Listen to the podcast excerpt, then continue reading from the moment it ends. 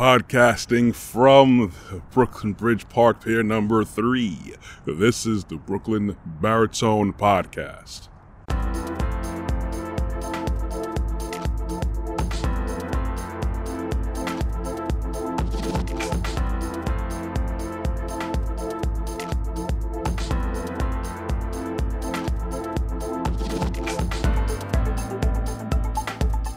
As usual, it's bright and early in the morning when I am cutting these productions and podcasts. But whenever you decide to listen to these, morning, noon, nighttime, evening, it doesn't matter because I always appreciate the support, the likes, the looks, and I will always, as usual, support you hitting that subscribe and notification bell on my YouTube channel, Brooklyn Baritone. I like to always say that every day is a proper opportunity to learn something new, and it is if you have the proper mindset. Doesn't matter what state you're in and where you are. It could be something about yourself, it could be something about the person right next to you, it could be something about the room that you're in, or something that you've thought of in the past, if happened in past experiences with you, yourself, or someone else. I'm going to go further to say that education is super important. Definitely in my younger years, my older years now. I like to say I'm a good product of good education. At the same time, I'm a good product of knowing to have better discernment. Discernment of how things really are and were is just as important. As a matter of fact, I would even say it's in higher regard and more important than just having education. because you have to look at education, yes, it forges you in how to function in this social construct, in this world that we have. At the same time, you have to look at it just as it is. It's a construct, it is man's institution. We have to realize that there are many things that um, are passed over in regular education, especially here in the Americas.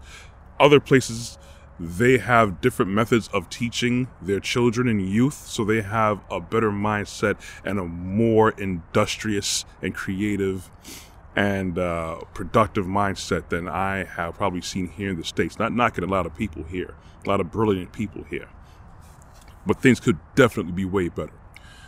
Because we have to also look at education as prepping you and programming you to go down a certain path, because you have to now look at certain agendas if you're able to weed these things out. Of course, I always speak on personal experience and these experiences and things I've discerned on top of my education to connect more dots. As you would know on my channel, I always say I'm always going to talk about Elohim and his ways of how he guides all of us and makes everything, everything is order. But I know there's also the narrative out there that questions the book, the Bible, the actual existence of God, of Israel, and all of those things that pertain to Him. The thing about that is, the more I looked to peel back the layers and not and stop questioning the book, I started to question these institutions of man. A lot of people are stuck on it and they trust the institutions of man, of where we're going forward. You know, you talk about evolution and science, but when you know, really break down what science really is, science is just us making more sense of the world around us to our finite capabilities for this moment. Because there's so much things in this world that are here that we are basically toddlers in. We don't have the proper concept. We're using things still in the crudest form with radio transmission, still basically in a, in a crude form. Energy transmission, all right? We're not even up on wireless transfer of energy to the capacity where most people are aware of it and how to use it properly and the risks involved in it. We are still operating in the crudest form of utilizing gasoline for our vehicles. This is basically controlled explosions that are happening right in front of us. People don't think about these things. So, going back with the education I've gotten, and I very much thank my mother and my father for being able to provide much of that education. And, they, and I know to their abilities, they gave me the best they possibly could because they know proper education is definitely key to set someone on the right path. So this is not a knock on them or anybody else who has tried their best to give their child a proper education, a good solid footing. But with that education, you need proper discernment as well. So that being said, so much things that we learn, and I have learned, such as Christopher Columbus being a great guy, which at this point most of us know he was not. I also learned in my youth about white man's burden. Yes, I learned about things like that and how basically it was such a plight of the Caucasians that were exploiting other peoples, mainly people of color, um, to progress themselves and keep them down. Other things I've learned that were hoaxes and frauds, as I learned in my later years in life about the Peking man and the Piltdown man, how those were major missing links to a major step in the evolutionary theory, which I learned later in life that those were hoaxes. And even, um, again, I talked about him in one podcast. I believe his name is George Haeckel, or last name is Haeckel or Haeckel, where he basically made a fraudulent diagram of all the embryos of all the species just so he can erroneously point everything to being uh, a product of evolution.